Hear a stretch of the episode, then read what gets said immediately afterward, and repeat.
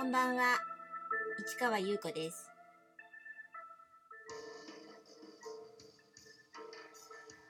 6月16日水曜日、詩人はささやく155回目をお送りいたします。朝、すごい雨と雷でちょっとびっくりしちゃいましたけど、ちょうど出かけるときはパラパラという感じでな。の雨でね、うん、なんとか大丈夫だったんですけどちょっと怖かったですね。まあそれでも今日は水曜日なので帰ってきてからマリネとね、えー、あのメルマガですよね。配信しました、えー、今日も、えー、うちの朗読チャンネルに、えー、マリネの告白も朗読したものをアップしました。というわけで昨日の続き「理由を超えた叫び」という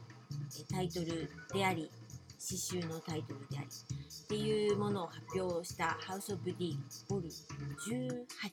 ですね。それ、えー、どんな作品だったかっていうと私の作品はあのー、珍しく額縁に入っているんですね。で詩が額縁に閉じ込められているはみ出していくっていうようなものをこうちょっとずつ見せる感じでその間そのそれと一緒にあの2人の絵絵があの大きさを揃えるような感じでちょこあの順番に123という感じで並べていくっていう感じなんですよ。で私は結局7点ですね。で、彼女と彼も7点。で、さらに私はあの、海賊本を広げたような、蝶のような形になっている、ちょっと大きな作品を立体的にして、えー、7台のあの彫刻を立てるようなあの台があるんですけど、それに並べました。その数がね、ちゃんと分かってなかったのに、勝手に決めててで行ったら本当にちょうどその数だったというね。でちょっと驚いたんですけど驚いている暇もなく展示作業してたので昨日も話しましたけど、まあ、その場であのこう作品を仕上げていく形なんですね。ちょっと立体的に展示する感じだったので。ということで、えー、彼らまあ彼女と彼なんです写真作品をねあの展示しようっていうねコンセプトもありまして、え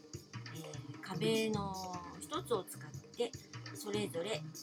自分の作品の写真っていうのを展示しました。なかなかね見応えのあるねあの写真なんですね。まあ私の Facebook ページに House of D というのがあるのと私の市川優子の Facebook に写真とかねアップしてるのでね結構気軽に見れるので、まあ、よかったら見てくださいっていう感じです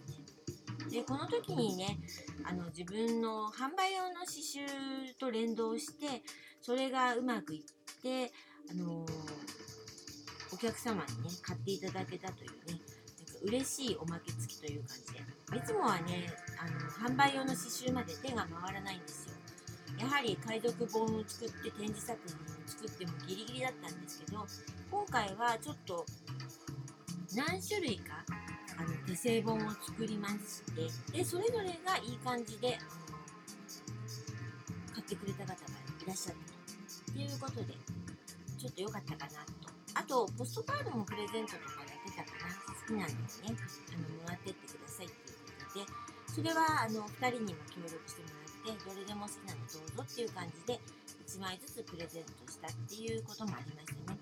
でそんなこんなでこの3人は意外にあのいい感じにななんか雰囲気になったので私はその最終日に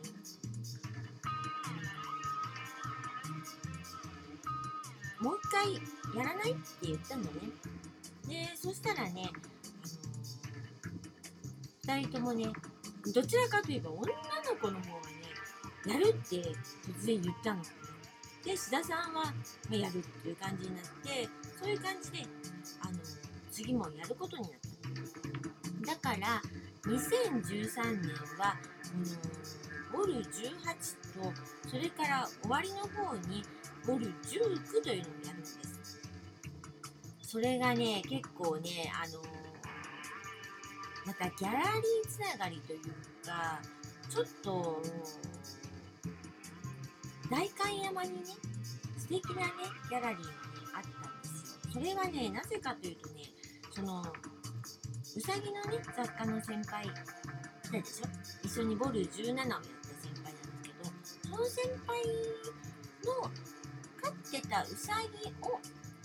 写真に撮ってた人の展示がそこで代官山で行われてたんですよ。それをね、後で知ったんですね。で、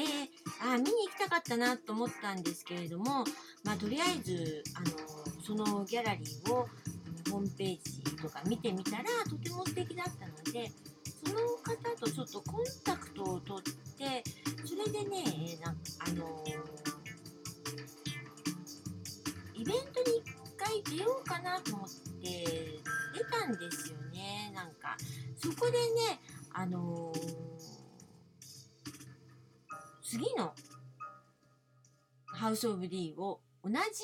あの代官山でやろうかなって思ったんです。そこの辺のところをまたお話ししましょうね。では、この続きはまた明日ね。